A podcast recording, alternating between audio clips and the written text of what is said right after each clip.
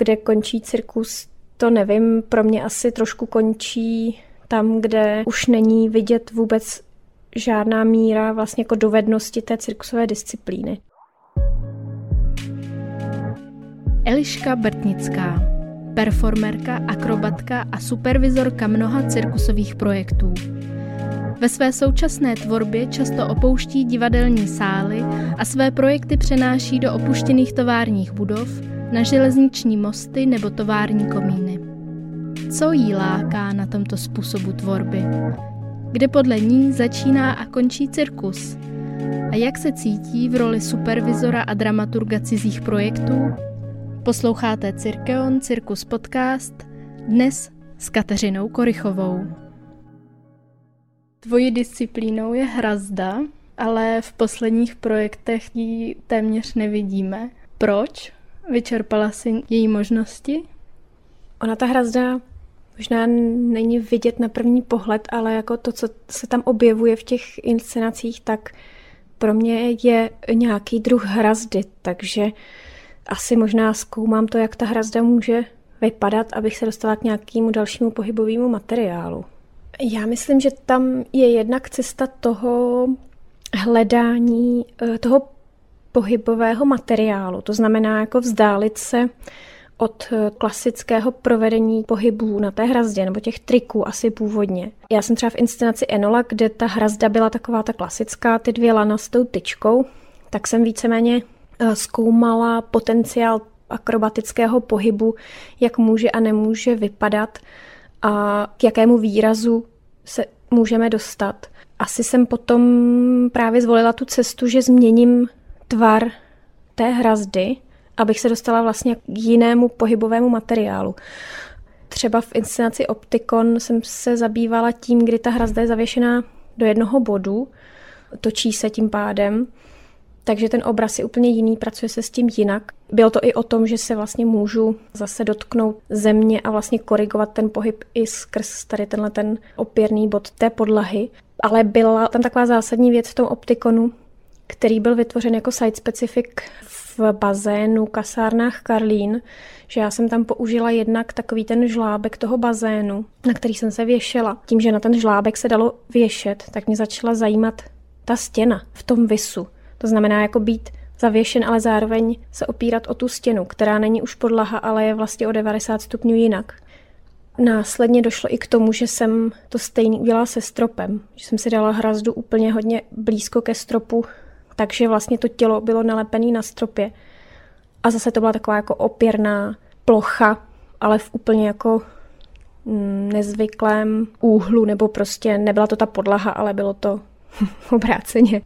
Co tě láká na tvorbě s primárně necirkusovými materiály a objekty v nedivadelních prostorech? Zmínila si žlábek bazénů, využíváš sochy, konstrukce, budovy anebo komíny.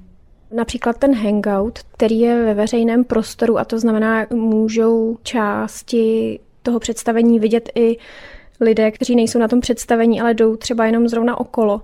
To je vlastně asi věc, která mě láká přivést k tomu představení lidi, kteří do divadla nepůjdou. A těch je jako strašně moc. Někdy mám pocit, že se pohybujeme v takové bublině a všichni tak navzájem na sebe chodíme v tom divadelním, tanečním a cirkusovém světě. Pak chodí ty rodiče a nějaký kamarádi a tam to někde jako začíná končit. Takže dostat se k těm lidem, kteří do toho divadla nejdou, ani to vůbec nenapadne, je asi zajímavý, protože to je to, čím asi se můžeme dostat někam dál a někoho třeba ovlivnit nějakou myšlenkou. Při tvém projektu Hangout plníš prostředkovaně sny mnoha lidem. Dostáváš se a věšíš se na místa, kam je zakázáno vstoupit. Je podle tebe veřejný prostor dostatečně přístupný, anebo si při tvorbě projektu narazila na jeho limity? Ono to vzniklo vlastně opačně. Ono to vzniklo tak, že já jsem chtěla udělat projekt do veřejného prostoru. A já jsem hledala místa, kde se můžu tady pověsit na hrazdu, která už by tam ale byla protože mi přišlo nepřirozené pověsit si v tom veřejném prostoru tu svoji hrazdu, ty dvě lana s tou tyčí. přišlo mi, že to tam nepatří, nebo co by to tam vlastně dělalo. A nezdalo se mi to prostě nějak přirozené. Tak jsem hledala to, co už tam je, a to byly právě ty eh, žebříky na komín nebo různé požární žebříky, zábradlí, cokoliv se podobá hrazdě a jak se na to dá pověsit. Jenomže samozřejmě potom, když to člověk chce vyzkoušet, potřebuje jako vyzkoušet, jestli se na tom jako dá pohybovat nebo ne, protože to předtím nikdy neskoušel. A když jsem to potom šla zkoušet, tak já jsem nikdy nevěděla, jestli tam můžu nebo nemůžu, nebo čí to je ten prostor, nebo je to veřejný prostor, je to soukromý prostor, jaký já mám práva někam vkročit a kam nesmím. Mě to dovedlo k tématu vůbec celé té inscenace. Těch uh, zakázaných míst, nebo které třeba jako zakázané nejsou, jenom my nějak máme pocit, že bychom tam chodit neměli, nebo líst neměli. A postupně i k tomu, jak se vůbec v tom veřejném prostoru pohybujeme, co tam děláme a jestli tím prostorem jenom tak neprobíháme, což se asi jako velmi děje. Pak to samozřejmě směřovalo ještě i do té dokumentární části, kde já jsem dělala rozhovory, které během toho představení zní. A jsou to rozhovory s lidmi o tom, co dělali v dětství, když byli sami venku. Takže tam zní historky právě o tom, kdo kdy kam vlezl a co šíleného provedl. Tím se to vlastně trošku zase spojilo zpátky, to nebezpečí s cirkusem a prostě s charakterem cirkusu a s tím rizikem. Je tenhle způsob práce vlastně ještě cirkus? Není už to na hranici performance, tance, nějaké jiné formy? Kde končí cirkus, to nevím. Pro mě asi trošku končí tam, kde už není vidět vůbec žádná míra vlastně jako dovednosti té cirkusové disciplíny. Což třeba, myslím si, že v tom hangoutu tam asi pořád vidět je, protože já tam pořád jako vysím na rukách na nějaký tyči a asi se tam nemůže pověsit nějaký herec činoherní, nebo se tam asi nemůže pověsit ani baletka.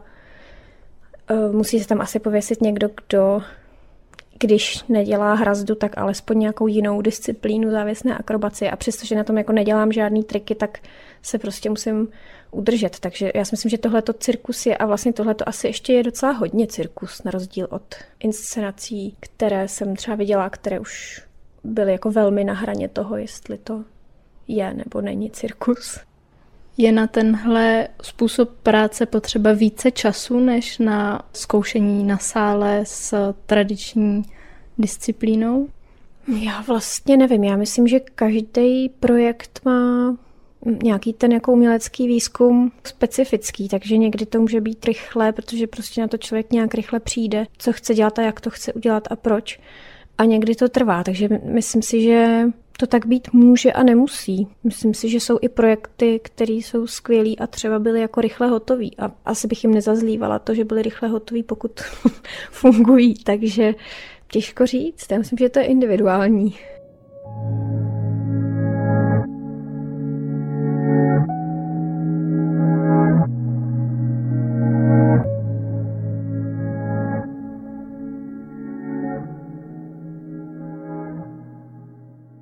Když něco zkoušíš, tak spíš koncept promýšlíš a plánuješ, anebo si spontánní a improvizuješ? Má to různé fáze, ale já myslím, že to hlavní je, jakože musím teda někam jít a něco opravdu jako fyzicky udělat, abych zjistila, jestli to, co mě napadlo udělat, tak opravdu funguje nebo ne, protože člověk má nějaký nápad, dokud to opravdu neskusí, tak si může vymýšlet strašně moc v té hlavě a, a potom to prostě může být celý úplně jinak. Ale jako zároveň, pokud je to jinak, tak je to možná e, taky ta cesta. Akorát je dobrý to zjistit včas. Pokud si řeknu, chci líst na komín, zjistím, že když lezu na komín, tak třeba se lámou ty příčky od toho komínu asi tam musí být nějaký jako nápad, co jdu zkusit, protože nemůžu jít prostě asi jenom tak jako něco zkusit a nevědět co.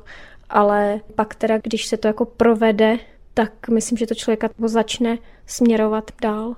Ovlivňuje tě při zkouškách i aktuální dění, politické, kulturní? Určitě jo. Já většinou tím, že začínám nějakým pohybem a vlastně asi možná až potom trošku přemýšlím, co to vlastně znamená, tak mě to dění ovlivňuje hodně, protože potom se vlastně teprve začne objevovat téma, které mě zajímá. Tím, že nezačínám tématem, protože já nevím, jakým tématem bych začala. Asi to bude znít divně, ale já nevím, jaký téma mě zajímá jako na zpracování těch témat. Je buď strašně moc, anebo prostě nevím, co je to vhodný téma, ale většinou ho objevím tím, že když začnu na té zkoušce něco zkoušet, tak mi to začne právě evokovat něco a většinou je to právě něco z toho, buď co se děje, ať už okolo, nebo mě osobně, nebo prostě v celé té společnosti. Pracuješ radši sama nebo ve skupině? no, těžká otázka.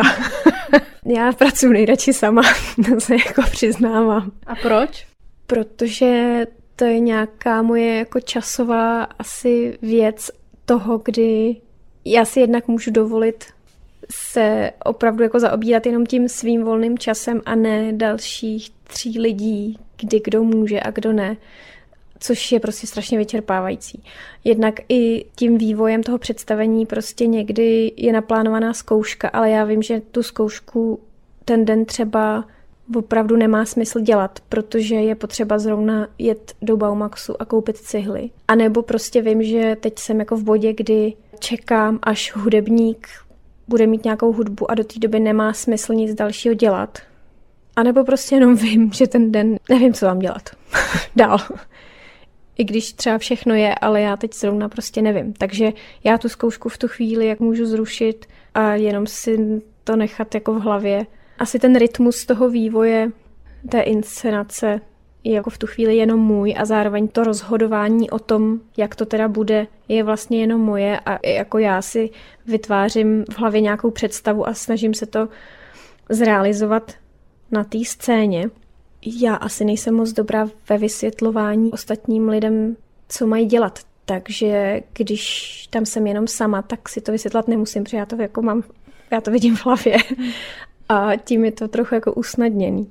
No a pak samozřejmě jako i to, že moje flexibilita se dvěma dětma je taky náročná a někdy i kvůli nim prostě potřebuji něco přesouvat a tak, takže tady tyhle ty všechny věci mě dovedly k tomu, že jsem začala dělat ty solové inscenace, který samozřejmě jsou sice solový, ale dělá na nich další spousta lidí, jako je hudebník, light designer, další technici, produkční a tak dále, takže je to solo, ale i tak na něm dělá spousta lidí. V performancích už nevyužíváš tolik předem připravené choreografie, ale necháváš prostor pro improvizaci. V čem ti tenhle způsob práce více vyhovuje? Tak to je asi možná další výhoda potom toho sola, že já ve chvíli, kdy začnu víc a víc improvizovat v rámci toho představení, tak eh, na mě potom nejsou závislí ty další performeři. Ale co se týká té tý improvizace jako takový, mě to i vyhovuje v tom, že já když tu věc někam přenesu, tak tím, že pracuji často s tím konkrétním prostorem, nedivadelním, tak eh, ne vždycky je to technicky stejný. Někdy je to i velmi rozdílný, takže já se snažím i přizpůsobit právě tomu prostoru tak, aby to tam sedělo a ono je prostě lepší udělat to přímo na ten prostor trošku jinak, než, než to držet v té choreografii, kterou to má za každou cenu ale vlastně jakoby nereagovat na to okolí. A to samý samozřejmě i s diváky, protože ty diváci to taky ovlivňují průběh toho představení, mají nějaké reakce, nějak se na sebe napojujeme, takže mně ta improvizace přijde o tom napojení se na celou tu situaci a tím pádem ve chvíli, kdy já bych se jako strašně striktně držela svojí choreografie, tak mám pocit, že se nenapojuju na to okolí a že to je špatně, že to je jako příliš uzavřený samo do sebe. Jak bys improvizaci charakterizovala jako dramaturgický nástroj? Jakou roli v kontextu tvojí dramaturgie hraje? Myslím, že třeba zrovna pro projekt, který teď momentálně připravuju, tam je ta improvizace zrovna právě asi tím dramaturgickým nástrojem v tom, že já tam používám hrazdy, které nevypadají vůbec jako hrazdy, překvapivě, a které tím, že jsou velmi tenké, tak eh, pod váhou těla mění tvar. A to je strašně nevyspytatelná věc. Já tu choreografii ani nemůžu zafixovat, to znamená, že ji musím improvizovat. A ta nevyspytatelnost toho, co se stane, se stává tématem. změna, která přichází a kterou my nikdy nevíme, jaká bude. Z toho se stalo téma, ta improvizace k tomu dramaturgicky sedí, protože ve chvíli, kdy já bych si tu choreografii zafixovala, tak to nebude vůbec dávat smysl, protože to tomu tématu celému uškodí.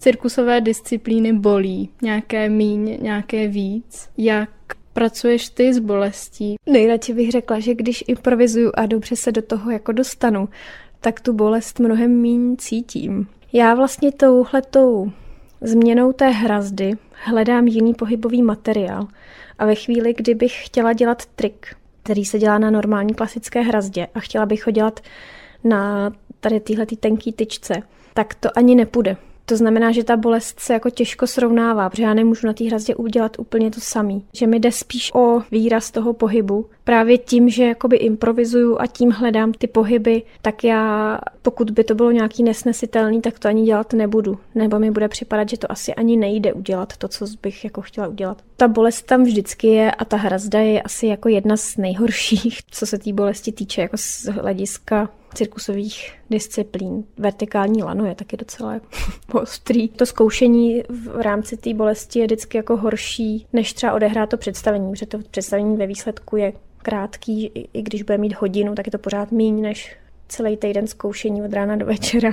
Krom tvé vlastní tvorby, tak si často přizvaná do projektu někoho jiného jako supervize, jako dramaturgině. Jak se cítíš v těchto pozicích? Je to docela náročný. Hodně těch cirkusových projektů, ke kterým já přicházím, spočívá v tom, že si někdo připravil nějaký koncept, má nějaký nápad, snaží se vytvořit inscenaci a já mu k tomu mám poradit. Ale jako já vlastně nechci ovlivňovat ten jeho koncept. Já mám nějaký svůj vkus, on má nějaký svůj vkus, je strašně těžký dávat rady tak, aby to tomu člověku bylo užitečný a aby to nebylo o tom, že já to chci zpracovat celý po svým když už jste si mě pozvali tady, tak já vám říkám, dějte to takhle. Nefunguje to tak. A je to dobře. Je potřeba spíš dávat nějakou asi zpětnou vazbu a snažit se napojit na toho tvůrce, který to vytváří. No. A jak dáváš tu zpětnou vazbu? Našla jsi nějaký způsob, jak eh, dobře dávat zpětnou vazbu? No jestli je to dobrý způsob, to nevím, jako já myslím, že to každý vlastně jako znovu a znovu hledám, ale snažím se vždycky říct, co mi to evokuje, to, co vidím. Snažím se to zahrnout do nějakého širšího kontextu, třeba referencí, co už jsem někde viděla, neviděla, co někdo dělal, možná i podat nějaký potom další reference, Připomnělo mi to tuhle knížku, možná byste si ji mohli přečíst a něco vám to k tomu dá, nebo tenhle film, nebo tuhle výstavu, tenhle ten, já nevím, malíř eh, má takovýhle obrazy a připomíná mi to tu vaší tvorbu, tak eh, to je taky jedna z těch škatulí toho feedbacku. Eh, pak já asi i dost často, když se jedná o tu vzdušnou akrobaci, protože často jsem přizvaná jako choreograf skrz tu vzdušnou akrobaci, tak já to tam vlastně taky zkouším se do toho zapojit fyzicky, že si po tom materiálu, který oni používají, zkusím líst a zkusím prostě, co se s tím dá a nedá, nabídnout nějaký třeba moje pohyby, Oni se tím třeba jako inspirují a zpracují si to pak už nějak po svým, ale je to samozřejmě tak individuální, jestli je to projekt se závěsnou akrobací nebo s něčím jiným. Já většinou dávám zpětnou vazbu takovou, co mi to připomíná, to, co vidím, co mi ukazují, co si teda připravili a pak jim ještě jako nahazuju nápady, které mě ale asociativně taky napadají, protože mě přitom třeba napadne, hele, a kdyby při tomhle svítilo světlo z téhle strany, tak to udělat možná tohle, vyzkoušejte to. Nebo co kdyby ten kruh, co tady máte, byl z jedné strany černý a druhý bílej, nevím, jo? Asi pracuju velmi asociativně. A chtěla bys podobnou zpětnou vazbu k tvé tvorbě od eh, tvých supervizorů a dramaturgů? Já někdy asi potřebuju od toho, koho si já pozvu na ty konzultace, hlavně vědět, jestli mu to přijde normální. protože jak se do toho člověk jako zavře a nějak si ujede na něčem po týdnu, co, co si něco jako za zavřenýma dveřma jako zkouší mnohdy sám, tak eh, potom už vůbec neví, jestli se nedostal na nějaký úplně z cestí, takže já si jako čas od času jako musím pozvat někoho a ukázat mu to a vlastně mi mnohdy opravdu stačí, že mi řekne, jo, to je dobrý, nebo jako, jo, v pohodě, nebo ne, ne, to není divný, a nebo jo, je to divný, ale je to dobře divný. A to mi asi stačí, a že to funguje, a nebo potom samozřejmě, čem by to třeba mohlo fungovat líp, nebo v čem to nefunguje. V roce 2017 si absolvovala celoroční kurz cirkusové dramaturgie na prestižní cirkusové škole KNAK. Co bys označila za zásadní poznatek, který jsi z tohoto kurzu odnesla?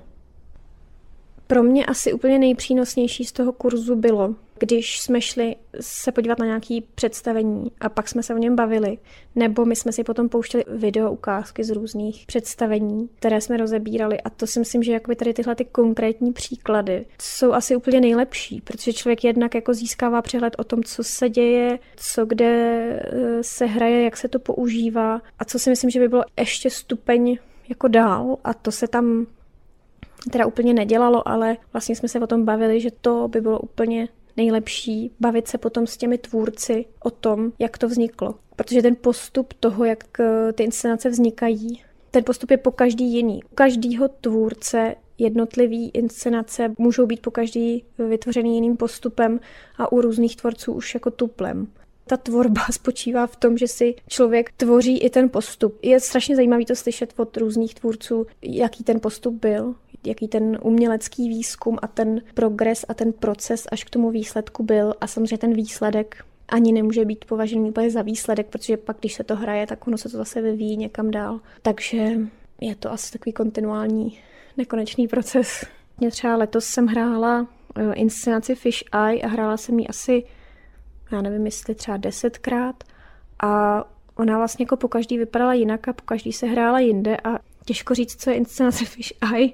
Samozřejmě, že to mělo jako společné rysy, ale asi mě docela baví to, že při každé té konkrétní akci se to jako nějak konkrétně zhmotní, má to nějakou strukturu, něco jako daného a nějakou proměnlivou rovinu a samozřejmě nějakou výpověď, která je sice neměná, ale v tom konkrétním kontextu se jako zase proměňuje podle toho prostředí, která samozřejmě v rámci nějakého rozpětí, není to zase jako úplně od někud nikam cokoliv. Vlastně tím chci říct, že mě baví tady tahle ta proměnlivost té konkrétní inscenace jako v rámci jednotlivých představení, které vypadají opravdu potom jako velmi různě.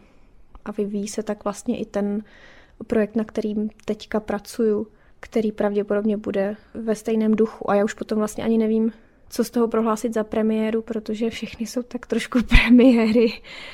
Takže já vlastně teď trošku jako přemýšlím tady na té úrovni, jako co je teda premiéra a co je to vlastně představení a co je to inscenace, protože se mi to jako pod rukama tak zvláštně proměňuje.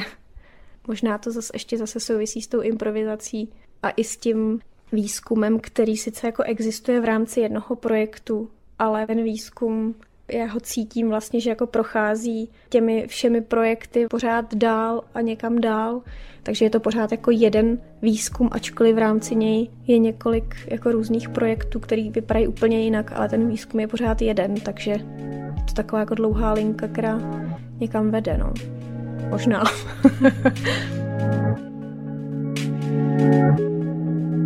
Thank you.